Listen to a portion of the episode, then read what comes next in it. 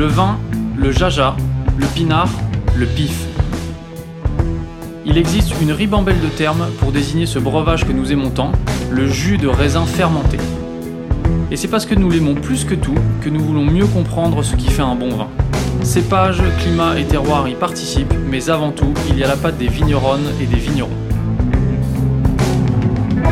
Je suis Romain, Je suis Florian. Je suis Antoine.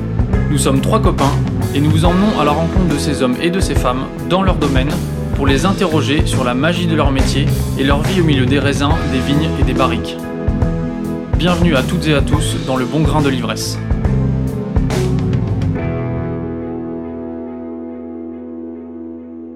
Bonjour. Pour ce premier épisode du Bon Grain de l'Ivresse, nous sommes allés à la rencontre de Pierre Fenal et du domaine Maison en Belle-Lie. Pierre a une histoire singulière. À 52 ans, après une carrière dans le marketing et la vente, il décide de vendre sa société et de devenir vigneron. Il se forme dans plusieurs maisons de Bourgogne et crée son domaine en 2009 à Saint-Aubin, village de la mythique Côte de Beaune. Il nous a chaleureusement accueillis dans son chai au milieu des barriques. Vous entendrez d'ailleurs certainement ses collègues travailler en bruit de fond. Et vous verrez que Pierre n'a pas la langue dans sa poche. Nous avons parlé de biodynamie, de vinification, du rôle des appellations et de méthodes culturales. Mais avant tout, Pierre, comment êtes-vous arrivé jusqu'ici? L'idée de départ, c'était essentiellement euh, de travailler la terre et de le faire la vigne. Le vin est arrivé après, mais très rapidement. Et donc j'ai travaillé avec énormément de, domaines, j'avais énormément de contacts sur la Bourgogne. Pendant ces, années d'apprentissage, on a pu acheter deux, trois petites parcelles de vignes, ce qui nous aurait suffi comme occupation. Mais euh, en fait, on s'est installé ici par hasard en 2009, car euh, le lieu où vous êtes, où nous sommes, nous a été proposé en location, et en même temps qu'une autre partie de vigne. Donc on a, on a décidé de se poser là. Voilà, donc c'est comme ça que l'aventure a, l'aventure a démarré. Et la Bourgogne, c'était une évidence de, de s'installer dans cette région? En fait, on avait beaucoup d'amis euh, en Bourgogne, euh, donc euh, on s'était installé en Bourgogne, mais si j'avais réfléchi un peu, heureusement que je réfléchis, je réfléchis pas quand j'ai des projets, si j'avais réfléchi un peu, ça n'aurait pas été en Bourgogne que je me serais installé, parce que c'est très compliqué, c'est très difficile, c'est très cher. C'est l'opportunité qui a fait qu'on est resté là, voilà. Et je suis très heureux d'être resté là, parce qu'en fait, euh, j'ai lié énormément de contacts et on a beaucoup de relations, beaucoup d'amis euh, parmi les vignerons qui nous ont acceptés très gentiment, bien que nous ne soyons pas de la région. Et aujourd'hui, vous exploitez combien de parcelles? Alors, sur la Bourgogne, euh, on travaille sur. euh, on, produit du, du- du ra- du raisin sur 6 hectares et demi.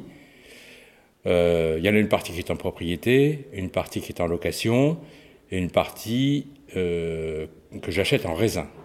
C'est-à-dire que ce sont des parcelles complètes, toujours les mêmes d'une année sur l'autre, sur lesquelles on a un cahier des charges de production, de taille, de production, etc., et sur lesquelles on fait des travaux en biodynamie, et on récolte.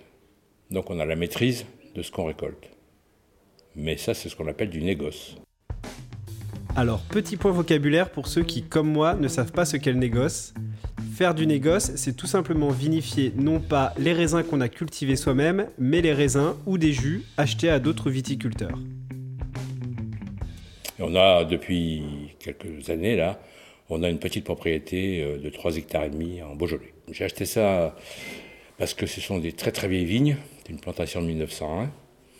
Donc euh, c'est des vignes qui sont plantées en foule, c'est des vignes qui n'ont jamais connu euh, de tracteur, euh, de traitement intensif, etc.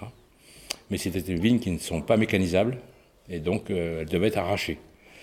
Et là, ça me faisait trop mal au cœur, donc j'ai racheté les vignes.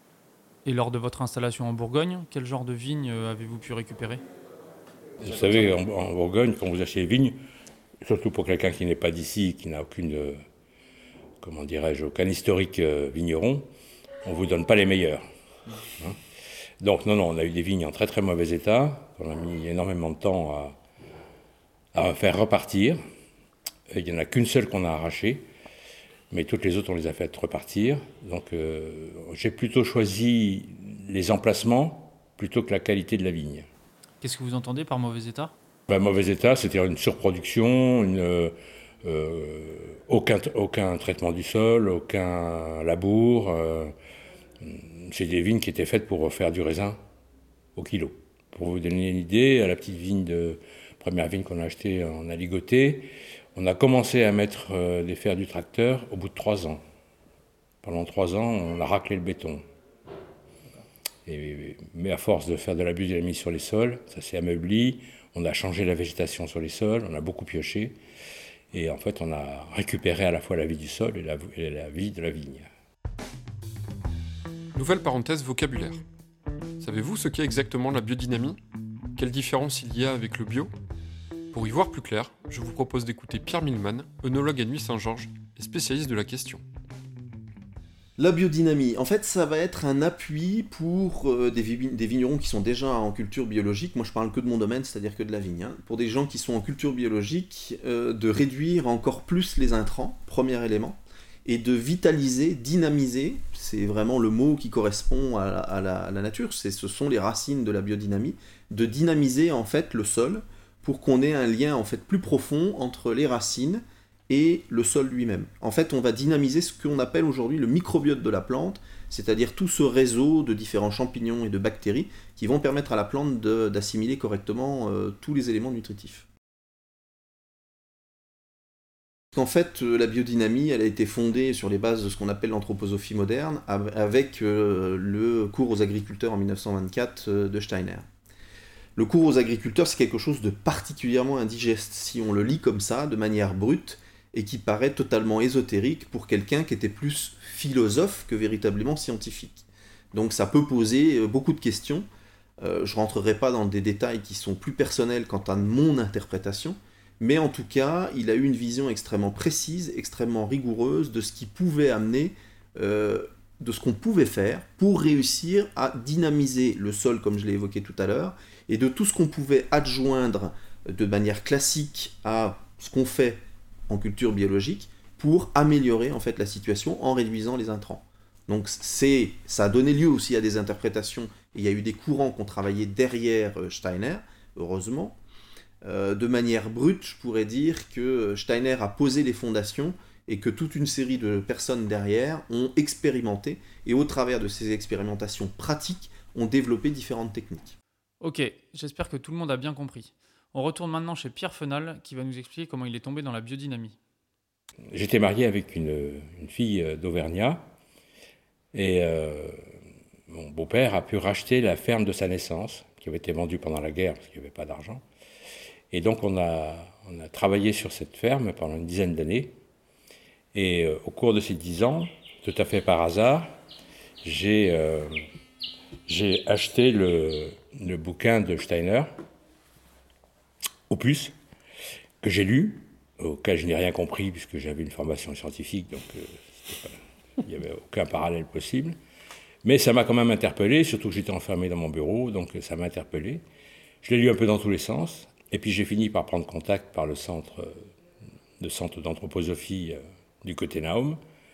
J'y étais, j'ai fait des stages, et euh, on a fait les premières expérimentations en biodynamie entre les années 85 et 90 pour un élevage de vaches.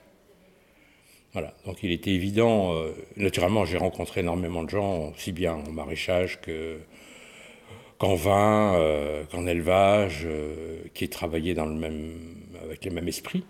Et, ça m'a extrêmement impressionné parce qu'en fait, c'est pas du tout la, même réflexion qu'un, scientifique cartésien que j'étais. Donc euh, ça m'a énormément interpellé et dans cette période de ma vie, ça m'a donné un autre type de réflexion et ça m'a donné une autre vision de l'avenir. Donc euh, malheureusement cette ferme a été, à la suite du décès de mon beau-père, a été plus ou moins abandonnée. Mais quand euh, on a décidé de retourner à la Terre en 2002, il était évident que c'était la biodynamie qui m'intéressait. Mais est-ce que vous n'avez pas vécu une sorte de choc des cultures entre votre euh, connaissance scientifique et la mise en œuvre des préceptes euh, liés à la biodynamie énoncés par Steiner euh, dans ses ouvrages?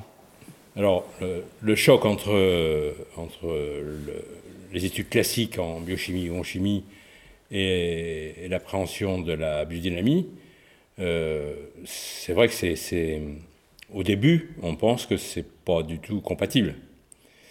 Et puis on se rend compte que si on veut bien comprendre les phénomènes que l'on utilise pour la biodynamie, notamment les phénomènes lunaires ou cosmiques, les fluides, etc., la puissance des fluides, etc., je pense que l'information scientifique aide à une seule condition, c'est qu'on l'oublie. Parce qu'il ne faut pas qu'on réfléchisse sur la biodynamie de la même façon qu'on réfléchisse sur une expérience euh, scientifique. Ce pas les mêmes protocoles, ce pas le même phénomène de reproductibilité. Donc euh, il, faut, comprendre que la biodynamie, c'est un ensemble, c'est un tout. Et ce qui m'intéressait en premier lieu, c'est que en fait, c'est la, c'est la position de l'homme dans son milieu, dont on ne parle pas du tout dans les études scientifiques. Et ça, c'était pour moi très intéressant. C'est ce qui m'a fait changer complètement à la fois ma façon de vivre et ma façon de, regarder les autres. Après, les pratiques de bionomie sont des pratiques très simples, euh, qui se comprennent très très bien euh, scientifiquement, même si elles n'ont pas la rigueur d'un protocole scientifique ou la rigueur de l'utilisation d'une molécule. Mais ça se comprend très très bien. On connaît très bien depuis des millénaires euh, les propriétés des plantes, les influences cosmiques. Euh, elles ont été vérifiées par les moyens modernes actuels, moyens scientifiques modernes. après, la biodynamie, ça ne fait pas tout non plus. Hein. Donc, c'est pas, il faut la comprendre, il faut s'en servir, il faut l'adapter. La biodynamie de 1924 de Steiner n'est pas la même que celle que l'on fait aujourd'hui. On n'a pas les mêmes climats, on n'a plus les mêmes sols, on n'a pas les mêmes manières de consommer, on n'a pas les mêmes techniques de vinification et, de culture. Donc il faut s'adapter. Mais en fait, c'est très facile. Euh, il faut faire confiance à ce qu'on voit, il faut essayer de comprendre. Il faut surtout travailler en amont. On n'est pas là pour euh, intervenir a posteriori. Il faut préparer les choses, que ce soit aussi bien la culture, la vigne que le vin. Il n'y a pas de marche arrière possible. Donc ça, c'est un peu le fil du rasoir, parce que nous, on ne peut pas utiliser une molécule a posteriori s'il y a un stress. On est toujours euh, avec les mêmes, les mêmes produits. Qu'est-ce que vous entendez par travailler en amont? Ça veut dire faire très attention à ce qu'on fait, parce que toutes les dérives que l'on peut avoir, on va parler du vin par exemple, toutes les dérives que l'on peut avoir sur le vin, ce sont un défaut d'analyse humaine avant. C'est-à-dire qu'on n'a pas compris ce qui s'est passé, ou on n'a pas voulu comprendre, ou on a euh, mal travaillé ses raisins, mal travaillé sa vigne. Donc en fait, c'est un processus euh, qui vient, qui apparaît bien avant le, défaut. Et c'est ça qu'il faut essayer de comprendre. Et euh, avec le Ludovic, on travaille énormément là-dessus. C'est-à-dire qu'on a des fiches de dégustation, des fiches d'appréciation tout au long de l'année. Et donc, d'une année sur l'autre, on a donc nos petits cahiers annuels et on voit, on peut se référer à certains, certains aspects qui nous ont intrigués une année et qui reviennent l'année suivante. Et donc là, on peut modifier notre, nos comportements.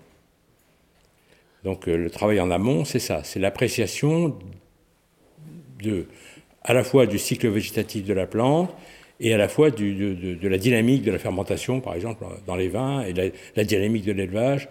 C'est quelque chose de très précis, parce nous, on ne stabilise pas les vins, euh, c'est quelque chose qu'on travaille le plus naturellement, naturellement possible. Et euh, c'est notre euh, ressenti, notre dégustation et notre mémoire qui travaillent. Depuis tout à l'heure, on parle de, de méthode culturelle, mais j'ai quand même l'impression que euh, la biodynamie, c'est une question un peu plus large et que ça prend aussi en compte euh, la place de l'homme euh, dans son environnement. Est-ce que vous pouvez nous en dire un peu plus? Alors, je, je, pense que c'est la question centrale de la biodynamie, parce que j'étais là parti de là. Lorsque vous faites des études scientifiques lorsque vous avez un, niveau social dans une grande ville ou dans le, travail que vous faites euh, et dans votre parcours professionnel, euh, l'homme n'est là que pour produire quelque chose qui rapporte et qui s'intègre dans un, contexte social. Alors que lorsque vous, vous abordez l'anthroposophie, donc la biodynamie du côté euh, spirituel, quand je parle de spiritualité, je ne parle pas de religion, hein, euh, là, on trouve un autre, euh, un autre centrage de l'homme. C'est-à-dire qu'il n'est plus là pour exploiter ou pour produire, mais il est là pour vivre en harmonie avec son milieu. Donc c'est très important, puisque c'est dans nos pays libéraux, euh, on n'a pas du tout cette notion sociologique. Et je crois que pour moi, c'est ce qui m'a le, plus impressionné, c'est qu'on pouvait changer de, comment dirais-je, de positionnement social en tant qu'homme, non pas en tant que représentant une couche de société ou, ou euh, une tribu familiale, mais simplement en se mettant euh, au milieu de la nature et en se disant euh, quelle est ma place, est-ce que, est-ce que j'en prends pas trop, est-ce que, est-ce que c'est vraiment là que je dois être, est-ce que je respecte suffisamment mon environnement? La, base de ma réflexion, c'est en fait de pouvoir vivre sur la, sur la terre et de la terre, de pouvoir profiter de l'environnement social euh, des hommes et des femmes qui m'entourent, mais de ne laisser le moins de, de, laisser le moins de traces possible de mon passage, pour que les autres puissent avoir de nouveau une possibilité de développement sur un, un espace de vie qui soit pratiquement vierge. C'est-à-dire qu'il y, y, a une dimension euh, culturelle vis-à-vis -vis de la Terre, mais ce que je comprends aussi, c'est qu'en fait, ça, ça, modifie la perception de notre environnement humain aussi, alors? Absolument. Je, moi, c'est ce qui m'a, c'est ce qui m'a intéressé, c'est ce qui m'a secoué le plus, c'est que justement, euh, l'intérêt de la biodynamie, ce n'est pas seulement les pratiques, parce que les pratiques, on les connaissait, elles ont été simplement codifiées par Steiner. Il a eu une autre approche également au, au niveau de l'univers, ça c'était très intéressant. Euh, mais ce qui m'a le plus impressionné, moi, c'est cette, euh, ce, cette humilité ou cette, cette réflexion de dire euh, oui, oui, euh, je domine le monde euh, techniquement, technologiquement, mais est-ce que c'est ça qu'il faut que je fasse Et est-ce que j'en suis heureux Et est-ce que c'est là où je trouve le, plus de, bonheur et de satisfaction voilà. Et c'est quand on change sa perception des autres, où on est obligé de les regarder différemment, on est obligé de leur faire une place différente, que moi j'ai trouvé un équilibre qui était bien meilleur que celui que j'avais avant. Et c'est un process qui a duré euh, quelques années, j'imagine ou... euh, Oui, forcément, parce que on change pas du jour au lendemain, surtout que j'étais, j'ai été, de, même si j'ai démarré la, la, biodynamie ou la connaissance de la biodynamie et de l'anthroposophie très tôt, j'ai été dans un contexte socio-économique complètement concurrentiel, et, euh, et donc j'ai pas pu du tout appliquer. C'était même au bout, c'était même une dualité. Quand il a fallu, quand j'ai choisi de partir, il fallait absolument que je parte, parce que là, j'avais plus de place ni d'un côté ni de l'autre. Et ça, c'était un, un, vrai moteur, une vraie réflexion de, de, de, mon départ.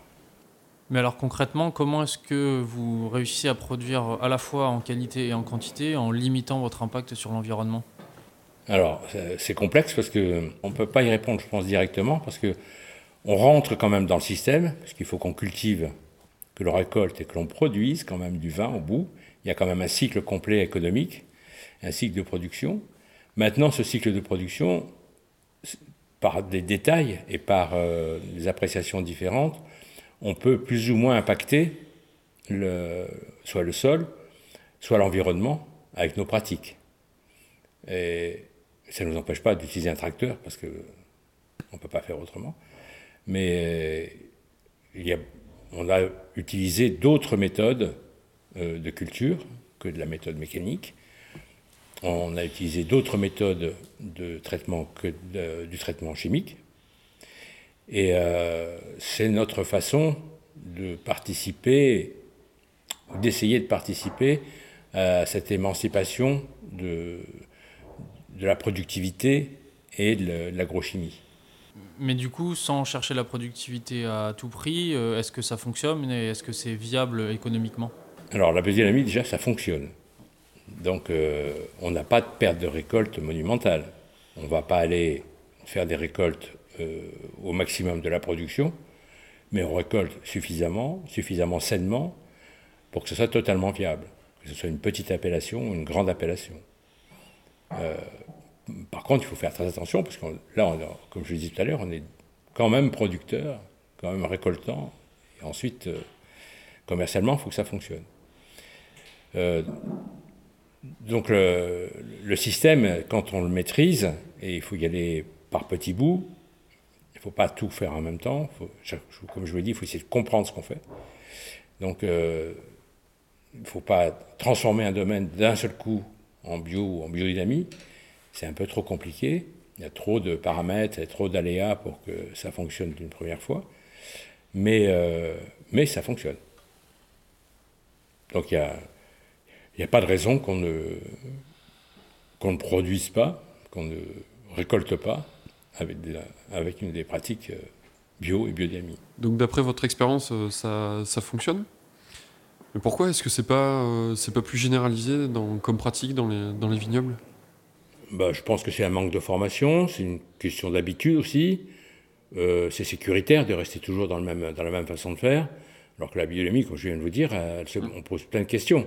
C'est que des questions ouvertes, donc euh, c'est un peu plus déstabilisant. Hein.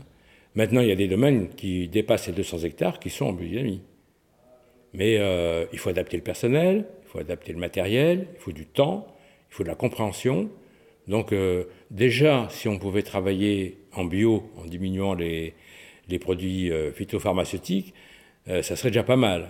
La biodynamie viendra naturellement compléter ce, ce, passage en bio. Pierre est donc un ardent défenseur de la biodynamie, par conviction et parce que l'expérience lui a montré que cela avait un impact positif sur le vignoble et le vin. Après ces premiers échanges autour de l'histoire de Pierre et de la vigne, c'est tout naturellement que nous en sommes venus aux vinifications. En termes de vinification, comment est-ce que vous y prenez? Comment est-ce que vous fixez une ligne directrice Et comment est-ce que vous faites vos choix? Alors c'est le raisin qui parle. Il n'y a pas de protocole chez nous, ni d'appellation, ni... On rentre les raisins. Avant la vendange, on fait une pré-pressée.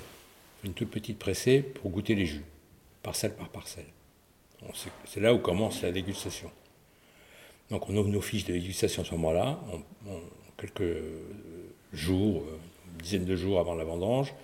On fait une pré-pressée parcelle par parcelle, on fait une analyse de laboratoire, mais on fait surtout une analyse organoleptique. Et euh, en fonction de ça, on se dit, tiens, bah, celui-ci, il, va donner ça, celui-ci, oh, il n'est pas comme les dernières, il est plus acide, moins acide, moins parfumé, plus parfumé moins dense, plus dense, etc. Ensuite, les raisins rentrent. Les raisins rentrent, ils sont en cuvée. Nous, pour les rouges, par exemple, on travaille en, vendange entière après un tri sélectif. Donc, euh, tous les jours, on prélève toutes les cuves et on goûte toutes les cuves. Et c'est en fonction de la dégustation du jour, en fonction de l'avancement de la fermentation, que l'on décide de travailler ou non les vins. Donc le travail des vins, c'est très simple, hein, c'est euh, maîtrise des températures, pigeage, remontage. On ne fait pas autre chose et on en fait très peu. Euh, donc c'est chaque euh, cuve, donc chaque parcelle, a un travail différent pendant la fermentation. Pourquoi vous avez fait le choix de travailler en vendange entière et pas, et pas dégrappé ben Parce que je... c'est un choix, déjà. Donc, euh, quand, la, quand la matière le peut. Hein. On a un égrappoir, hein. donc euh, si jamais c'est pas mûr au niveau rafle, on peut en érafler 20%, 30%, on peut, mélanger. Hein. Il n'y a pas de systématique chez nous. Euh, donc on a fait le choix de, la vendange entière parce qu'en fait c'est un fruit entier et c'est un, la rafle peut apporter un côté matière dans le vin que l'on n'aurait pas quand on, quand. Euh, les grappages induit aussi une fermentation plus courte. Parce que la fermentation en égrappé, ça démarre tout de suite, c'est que du jus, donc avec rempli de, bactéries et de, levures. Donc euh, ça démarre très très vite, ça chauffe très vite aussi, alors que la masse que représente la vendange entière chauffe peu, euh, vinifie donc à basse température et très longtemps. Nous, il n'est pas rare qu'on vinifie pendant 30 jours entre 20 et 30 jours. Alors qu'un euh, jus grappé monte à 36-38. Donc euh, On, a donc une maîtrise de la matière, une maîtrise de la dynamique, de la cinétique de la fermentation, plus facilement quand on fait de la vendange entière que quand on fait de, de l'égrappé. Maintenant, le problème de la vendange entière, c'est qu'il faut faire très attention aux acétates. Acétate et acidité volatile, qui se développent plus facilement sur la vendange entière que sur l'égrappé. Et comment vous évitez ces problèmes? En faisant, faisant des, remontages, en faisant des, en, essayant que le chapeau soit toujours immergé euh, et qu'il n'y ait pas de développement euh, aérobie au niveau de la matière. Vous nous parliez de maturité à, l'instant, c'est une question qui, m'intéresse euh, particulièrement. Est-ce que vous pouvez nous, nous expliquer comment est-ce que vous définissez la, maturité? Qu'est-ce que c'est un raisin mûr? Alors c'est vrai que la plupart du temps, c'est ce qu'on appelle l'équilibre détermine, euh, qui détermine la date de vendange. Maintenant, il y a un autre, un autre paramètre qui est, qui est très très important, c'est l'indice de polyphénol. Les indices de polyphénol, comme dans tous les fruits, c'est la maturité optimale. Donc on sait qu'on a un potentiel ITT qui, euh, qui, est, euh, qui, à un moment donné qui est, optimal. Donc le fruit est mûr. Le fruit est mûr quand il est capable de pépiner, c'est-à-dire de se reproduire tout seul. Et ça, c'est indépendant du sucre et de l'acide. Donc il faut faire des analyses de polyphénol avant les vendanges pour savoir quel est le taux de polyphénol total. On parle de dérive là. Est-ce que euh, vous avez des exemples concrets à nous citer de, problèmes que vous rencontrez à la fois à la vigne et, au chai? Et comment est-ce que vous vous y prenez pour, faire votre, suivi tout au long de l'année? Il y a deux fiches de suivi. Il y a une fiche de suivi par parcelle, donc tant que c'est en plante, tant que c'est en raisin. Et à partir du moment où le raisin est coupé, il y a une autre fiche de suivi qui est en cuverie et en cave, puisqu'en fait là on ne parle pas de la même chose. Hein. Et euh, on constate, on a constaté qu'en effet, par exemple, le, suivi en vigne, si vous voulez, si on, là, on est en pré-stress en ce moment, par exemple. On est en pré-mildiou et en pré-oïdium. Donc, euh, il faut là que nous, soyons vigilants au niveau de ce qu'on fait sur les, vignes et sur le sol. Parce que c'est là que ça se passe.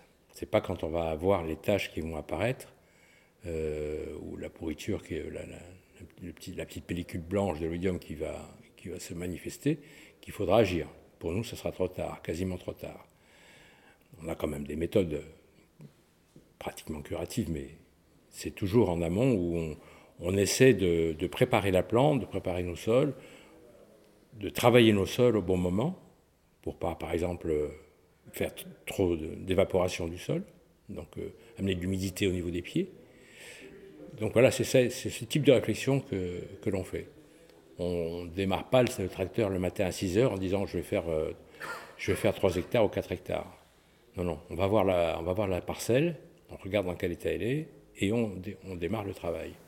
Dans le cas de l'oïdium, par exemple, les actions de prévention que vous mettez en œuvre, est-ce qu'elles sont différentes euh, chaque année ou euh, est-ce que vous commencez à avoir vos habitudes? Elles, elles, sont toujours un peu différentes en dose, en, en période, parce que les, les, les, cycles d'évolution des, des, stress, comme le, on prend les principaux sur l'oïdium, dépendent de la climatologie, dépendent de l'hiver qui s'est passé, dépendent déjà de l'automne qui s'est passé, d'avoir si c'était un automne froid ou chaud.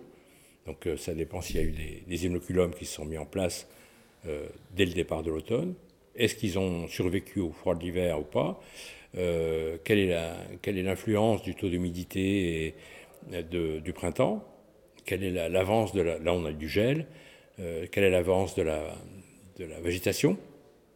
Donc, on pilote en fait chaque année d'une façon différente. Maintenant, les méthodes de lutte sont quasiment toujours les mêmes. Nous, on joue avec les tisanes, beaucoup. On joue sur le sol avec les purins et, et on joue après sur, sur, le, sur le, le cycle végétal avec les tisanes et les décoctions. Moi, je ne mets pas de produits fermentaires sur les feuilles. C'est un choix. Pourquoi? Ben, Parce que les produits fermentaires, ça développe d'autres cryptogames. Et vous arrivez chaque année à retrouver vos repères? Alors, on a beaucoup moins de stress, parce que comme je vous l'ai dit, on a un cahier de suivi tous les ans. Et donc, comme le, cycle végétal se répète tous les ans, même si ce n'est pas exactement le même, mmh. euh, le cycle fermentaire et d'élevage, euh, mise en bouteille, etc., se répète également tous les ans. Donc euh, au fur et à mesure qu'on fait nos expérimentations et qu'on voit les résultats, négatifs ou positifs, euh, on a un peu moins de stress. Donc on sait qu'on peut intervenir par exemple, sur les doses, par exemple, sur les nombres de passages. Euh, donc tout ça c'est noté. On, a souvent des témoins aussi dans les vignes pour savoir si ce qu'on a fait ça a fonctionné ou pas. Parce que s'il n'y a pas de témoins, euh, on peut toujours imaginer à peu près n'importe quoi. Donc euh, on, fait, on a toujours des rangs témoins dans les vignes lorsqu'on expérimente un nouveau truc. Puisque vous nous parlez d'expérimentation, on a eu récemment une discussion avec un couple de vignerons à Chablis qui se pose beaucoup de questions sur la conduite de la vigne et ce qui est imposé par le, par le cahier des charges et des questions sur l'espacement des rangs, l'espacement des pieds, la conduite de la vigne en pergola par exemple. Est-ce que vous aussi vous vous posez des questions qui vont, dans ce sens-là? Ah, Il a parfaitement raison, surtout que maintenant on voyage beaucoup, donc on voit. moi, j'ai vu beaucoup de vignes hein, en Espagne, en Italie, euh, en Allemagne, en Autriche, euh, en Suisse euh, et ailleurs. et on voit des conduites de vignes qui sont très différentes, et on voit des, qualités de raisin et des qualités de, du végétal qui sont très différentes. C'est vrai que nos méthodes, nos cahiers techniques bourguignons sont beaucoup trop restrictifs surtout vis-à-vis du changement climatique. Et ça, on devrait avoir la possibilité d'expérimenter certaines choses pour, pour justement travailler en amont sur peut-être un changement climatique majeur dans les 20 ou 30 prochaines années. Malheureusement, les cahiers techniques sont fixes et ils sont même euh, beaucoup trop stricts, ce qui, ce qui empêche euh, toute approche différente euh, d'une culture de la vigne. On, expérimente quand même. C'est-à-dire qu'on est en, on fait des tailles beaucoup plus douces et beaucoup moins stressantes pour la vigne. Euh, on fait des, des, essimages beaucoup plus hauts. Avant, on essimait, on essimait la vigne entre 90 et 1 mètre. Là, on arrive à 1m45, 1m50, avec des méthodes de tressage en haut des fils. C'est un peu plus compliqué c'est un peu plus stressant au niveau des traitements. Mais par contre, nous, on a vu au niveau de l'homogénéité de la qualité des jus, qu'une vigne euh, qui fait son propre cycle végétal sans qu'on lui coupe les apex beaucoup trop tôt par rapport à son cycle, puisqu'en fait la vigne, la pousse de la vigne est euh, induite par des hormones, et les hormones, ne sont sécrétées qu'au moment où la vigne le décide. Et si vous étiez un peu moins contraint par le cahier des charges, plus libre de travailler comme vous voulez, qu'est-ce que vous feriez de différent? Comment vous travailleriez? Ben Déjà, euh, je supprimerais les vignes en un mètre à mètre. Qui sont... L'espacement des Voilà. ça Nous, on est planté au carré ici. D'accord. Les, les, pieds, voilà, les pieds sont, sont distants d'un mètre et les largeurs, de, largeur du rang est d'un mètre. Donc euh, là, c'est un, un, entassement végétal qui, naturellement, n'est pas favorable à l'aération de, de, la plante et euh, qui, induit pas mal de problèmes justement de mildiou et d'oïdium. Ça, c'est défini par le cahier des charges Ah oui, c'est défini par le cahier des charges. Euh, je ne crois même pas qu'on ait le droit. On a le droit en haute côte, mais tant qu'on est en générique ou en village, on n'a absolument pas le droit de changer le, le, process de, plantation. Et puis euh, faire des vignes avec des palissages plus hauts, par exemple, avec un cycle végétal, avec un, une surface foliaire plus importante. Pourquoi? Parce qu'aujourd'hui, elle est trop faible? Elle est. Quand vous pensez que les vignes sauvages ont, des, surfaces foliaires qui sont entre 5 et 10 fois supérieures à nos, vignes. Donc il y a un juste milieu, certes, mais on, est, on a du mal. Quoi. Pourquoi? Qu'est-ce que ça apporterait, cette surface foliaire euh, plus importante? Bah, Déjà, euh, une production euh, de sève, d'amidon, etc., donc une pérennité de la plante plus importante. Peut-être un, une résistance au stress plus importante, puisqu'elle serait plus forte. Là, on condense en fait la puissance du, du, cep, on le condense dans, dans, six branches, quoi. Et six branches qui font 1m40 de haut. Du coup, pour euh, augmenter la surface foliaire, il faudrait tailler moins, c'est ça? Il faut surtout des méthodes qui soient différentes. Il faut euh, peut-être écarter les pieds, peut-être faire un palissage plus haut. Euh. Il y a plein de choses à réfléchir. Hein. Il y a plein de choses à réfléchir. Nous, on y réfléchit. On taille déjà à, ce qu'on appelle deux bras inversés, c'est-à-dire que la vigne ne pousse Une année, elle pousse dans un sens, et l'autre année, elle pousse dans l'autre sens. Donc on, a, on essaie de l'équilibrer déjà. Équilibrer le flux de sève, donc équilibrer la, la pérennité du cep. Qu'il n'y ait pas de, nécrose au niveau du cep, qu'il n'y ait pas de, de, comment, qu'il y ait une circulation de cep qui soit la plus homogène possible dans le cep. Déjà, ce système de taille, c'est déjà pas mal. Mais ces cahiers des charges, pourquoi est-ce qu'ils sont si restrictifs? Mais Parce que c'est encore une réflexion cartésienne, c'est-à-dire qu'on s'est dit, euh, euh, pour telle appellation, on va créer un cahier des charges très étroit pour que tout le monde puisse respecter ce cahier des charges et qu'on n'ait pas de déviance. On n'ait pas de, de comme moi qui essaie de faire autre chose euh, que ce qu'on leur a demandé de faire. Et c'est pareil, on, a rétréci énormément les, les possibilités de, de plans. Donc euh, on a, perdu dans notre cahier de, référencement des plans anciens, euh, des plans qui étaient résistants, des plans qui existaient depuis des centaines d'années sur place. On les a éliminés euh, au, profit de clones. Et ces clones, on voit très bien, ils arrivent au bout, ils sont usés. Donc maintenant, on remplace les vignes tous les 30 ans, alors qu'on a des vignes anciennes qui ont 60, 80 ans, qui se portent très bien. Donc ça, c'est encore une réflexion de, standardisation et euh, un manque de liberté euh, de réflexion euh, qui a été codifié, qui a arrangé certainement les plus gros, parce qu'au moins tout était carré. Et voilà, il n'y avait pas de, pas de possibilité de faire autrement. Mais je ne pense pas que ce soit une très bonne chose. Donc même en Bourgogne, on fait du vin de France. Et c'est très intéressant parce que ça laisse une beaucoup plus grande liberté, aussi bien au niveau de la culture qu'au niveau de la vinification, ou des assemblages, euh, puisqu'on a droit aux assemblages en France. Et là aussi, euh, ça pourrait être, euh, pour certaines régions ou pour certaines, certaines certains morceaux d'appellation, certaines surfaces d'appellation, ça pourrait être une très belle réflexion au lieu de multiplier les, appellations euh, auxquelles euh, les étrangers ne comprennent pas grand-chose, euh, avoir une certaine liberté de production avec un, cahier des charges sanitaire qui serait intéressant à voir, c'est-à-dire au lieu de doser le sucre, l'alcool et je sais pas quoi, l'acidité volatile, peut-être qu'il faudrait peut-être doser ce qu'il y a à l'intérieur et faire une vraie réflexion sanitaire sur le vin. Ça, ce serait peut-être plus intéressant. Comme quoi, par exemple? Eh bien, par, comme euh, par exemple tous les résidus qui peuvent traîner dans un vin. Hein. donc, euh, aussi bien les résidus de traitement de vigne que les résidus de traitement de vin. Ça, on ne les dose jamais. Par contre, on vous dit que votre vin n'est pas assez sucré, pas assez salé, pas assez ceci, ça ne sert à rien. Alors qu'au niveau sanitaire, c'est. Au niveau hygiène, je veux dire, c'est un produit alimentaire. C'est considéré comme un produit alimentaire. On devrait avoir une rigueur plus importante sur les analyses. Dans le vin de France que vous produisez aujourd'hui, comment vous affranchissez du cahier des charges? Alors, dans, les vignes, on n'a rien changé du tout, parce que c'est des vignes qu'on avait, qu'on a des vignes en appellation qu'on a transformées en vin de France. Par contre, au niveau des vinifications, on, s'amuse à faire, des mélanges de, cépages, on s'amuse sur les températures, euh, sur les pressurages, sur les élevages. Mais du coup, pourquoi est-ce que vous sortez pas du cahier des charges sur vos plus beaux terroirs comme euh, Corton, Marange, euh, Centenay Et pourquoi est-ce que vous restez dans l'appellation? Qu'est-ce que ça vous apporte? Une très bonne question.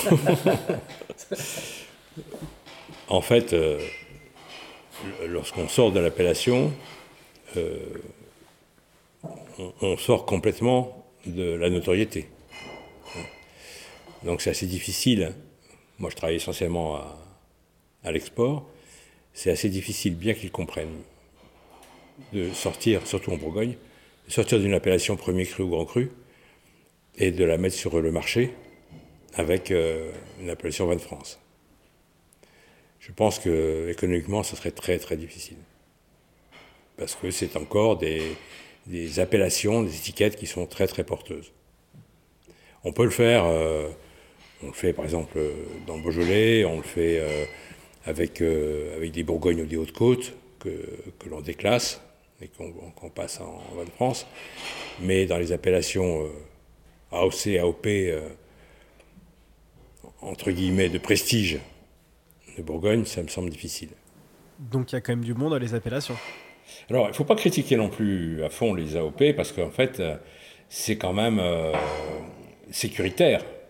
Parce que c'est, ça a bloqué, même trop maintenant, mais bon, ça bloque un peu tout ce qu'on peut faire comme farfelu euh, avec du vin et du raisin. Hein. Donc si on respecte ce cahier des charges, au moins le client est sûr d'avoir un chablis, par exemple, ou d'avoir un corton. Maintenant, bon ou mauvais, c'est autre chose. Mais euh, euh, voilà, c'est une façon d'encadrer la production. C'est pas une mauvaise chose. Maintenant, on aurait un petit peu plus de liberté, ça serait pas plus mal non plus. Et surtout des contrôles qui soient plus intelligents. Une évolution logique, là, si je comprends bien ce que vous dites, pour le cas des charges, ça serait, d'un point de vue consommateur, qu'on se fixe plutôt sur l'état sanitaire du raisin puis du vin, dans le contrôle et éventuellement de l'air géographique pour, euh, bien sûr, pour dire qu'un Chablis vient de Chablis ou un Corton vient de Corton. Comme Absolument, il faudrait qu'il y, ait, un, laboratoire d'État euh, à qui l'on envoie systématiquement au moment de la mise en bouteille, puisqu'on met en bouteille par lot, donc il y a un numéro de lot. On envoie un échantillon de ce lot, et ce lot, il est analysé et il a un label.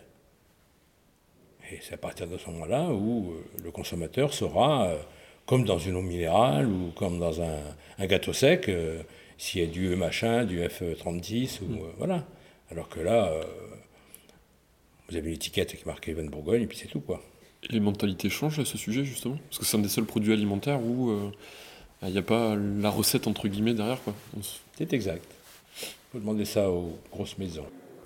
Alors, je vais me faire l'avocat du diable, mais on entend régulièrement que les pesticides euh, ou les herbicides qu'on peut retrouver dans la bouteille finale, euh, on les retrouve à des doses qui sont, qui sont très faibles pour le, pour le consommateur final. Euh, vous savez qu'il y a eu pas mal d'enquêtes de fait là-dessus, des enquêtes qui sont contradictoires. par contre, les molécules de base qui sont utilisées sont quand même des molécules avec des têtes de mort sur les, sur les bidons. Donc, c'est peut-être pas négligeable. Hein peut-être pas mettre la tête de mort sur les étiquettes du vin. Donc, il y a une réflexion à, à faire là-dessus. Voilà. Moi, je suis ni pour ni contre, mais j'aimerais bien savoir ce qu'il y a dedans. C'est tout. Après, euh, les études sanitaires sur la, sur la dangerosité de, des, résidus qui sont dans, les vins, pas des vins finis, parce que c'est ça qui est intéressant, euh, elle n'a pas été faite d'une façon systématique. Donc, euh, il faudrait que ça soit fait d'une façon systématique avec un laboratoire qui est un protocole d'analyse et qui est un, coup de tampon à donner. Euh, voilà.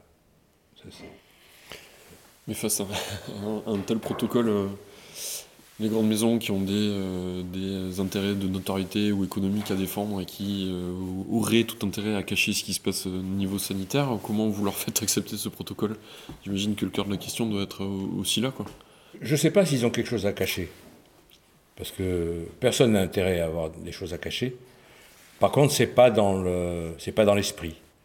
Il y a certaines maisons qui se permettent certaines choses qui sont pas très délicates, mais à mon avis, pas beaucoup. Et euh, si on avait ces, certifications-là, on s'apercevrait, à mon avis, très vite que, grande ou petite maison, les produits qui sont mis sur le marché sont de belle qualité. Hmm. Voilà. Donc, mais on lèverait un doute et on lèverait une polémique euh, qui ressort euh, de temps en temps en disant euh, les vins bio ont trop de cuivre, les autres n'en ont pas assez, etc., etc. Mais en fait, personne ne sait exactement ce qui se passe. Donc, et dans les appellations, il y a une volonté de faire évoluer les choses ou on est content de cette situation qui est très rentable? Alors c'est vrai que la Bourgogne est un, petit trésor, donc euh, c'est pas c'est pas de la Bourgogne que viendra les plus grandes initiatives, c'est évident. Mais ça bouge quand même ça bouge quand même, et la nouvelle génération est beaucoup plus sensible que l'ancienne à, ce type de pratique et aux réflexions. D'abord, ils ont fait d'autres études, ils ont voyagé. Euh, non, non, on a, plutôt, enfin moi j'ai plutôt de très bonnes relations avec les jeunes qui, qui reprennent ou qui vont reprendre le domaine et qui s'intéressent, même s'ils ne vont pas jusqu'à la certification. mais sur les pratiques, ça change beaucoup. Ça change beaucoup. Euh, mais c'est vrai que les plus grandes avancées, À moins qu'il y ait un changement extraordinaire. Enfin, les grandes maisons de Bourgogne sont presque toutes en bio. hein. Les grands grands domaines sont tous en bio, en biodynamie. hein. Donc, euh, Vous pensez à qui? bon, ben, je pense euh, au Clos de Tarbes, à Armand Conti, euh, chez Rousseau, euh, chez Lafarge, euh, les Lambrais. euh. Et dans les grandes maisons, type euh, La Tour, euh, La Tour est en partie en bio. Oui, oui, oui. Béjot. Non, non, la réflexion, la réflexion est là. Je ne sais pas s'ils iront jusqu'à la biodynamie, mais la Tour a euh, un domaine qui est en biodynamie. Il doit faire euh, plus de 100 hectares. Mais je crois que la réflexion, elle est, elle est partie d'autre base, c'est qu'en fait, euh, au moins d'une façon, au moins d'une, sur le, le- continent européen, il va y avoir une réduction drastique des molécules d'intrants dans les cultures. Ça, c'est. Là, les procès se multiplient, euh, on, va voir, euh, on va vraiment euh, une réduction d'intrants, au moins en culture, d'une façon importante, et ensuite certainement dans les vins aussi. Parce que dans les vins, on a encore trop. On a encore un, panel de- de molécules possibles qui est beaucoup trop important. Donc je pense que cette réflexion, elle est venue de là. Et puis, au passage, prendre de la notoriété avec un nouveau label, c'est pas négligeable. Son parcours, son approche de la biodynamie, ses principes de vinification et sa vision des cahiers des charges, Pierre n'a éludé aucun sujet avec nous. Ses réflexions alimentent quotidiennement son travail basé sur ses connaissances et son expérience. La dégustation qui en a suivi en valait la chandelle et à nos yeux valide complètement la démarche. Désireux de transmettre, Pierre nous explique maintenant quel est son projet pour la suite. Ah ben, le projet principal, c'est la transmission. Euh, donc moi, mes enfants sont pas intéressés par la reprise euh, de ce petit domaine. C'est vrai que ce serait compliqué pour deux familles de vivre là-dessus. Mais euh, donc, vous avez aperçu euh, Lothar tout à l'heure, qui travaille avec moi, qui est très jeune, qui a 22 ans. Il a, j'ai une autre euh, collaboratrice qui a 25 ans. Et je pense que si tout se passe bien, c'est eux qui, qui prendront la suite. Et vous pensez à prendre la retraite? Ce ne sera pas une retraite, je sais pas. euh, J'ai déjà plus de 10 ans la retraite, donc, euh, donc je sais pas, ça sera un passage. Un passage. Je ne suis pas intéressé, moi, par la propriété. Ça ne m'intéresse pas, la propriété. Ce qui m'intéresse, c'est la dynamique. Donc euh, si je peux transmettre ça à des plus jeunes qui vont travailler dans le même esprit, en, en, mettant leur, leur personnalité dedans, hein, eh ben, ça sera très bien. Ça veut dire que ce qu'on a construit en très peu de temps, en 10 ans, c'est viable et ça peut, faire, euh, ça peut passer à une autre génération. Ça sera une autre continuité, mais avec euh, une école de base euh, qui sera importante. Parce qu'en fait, ils travaillent avec moi, mais ils participent absolument à tout. Ils ont, ou- toutes les fiches sont ouvertes, les bibliothèques sont ouvertes, le laboratoire est ouvert. Ils peuvent tout, tout découvrir. Et comment vous travaillez avec eux? Vous arrivez à vous faire confiance? De toute façon, on ne peut pas faire autrement que de faire confiance. On ne peut pas faire autrement. Après, on voit la capacité de chacun à, à- comment, à se servir de cette confiance. Mais euh, là, ils prennent le tracteur, ils partent en tracteur. Ils ont toutes les consignes, on a fait le briefing avant, mais ils vont soutirer les fûts, là. Je ne veux pas les regarder faire, hein. ils se débrouillent. hein. Ils font des bêtises, ben, c'est ça qu'on apprend. Ah bien sûr. C'est sur ces bons mots que nous terminons le premier épisode du Bon Grain de l'Ivresse. Merci Pierre pour votre accueil et merci chers auditeurs de nous avoir écoutés. On vous laisse maintenant boire quelques canons et on se retrouve très bientôt.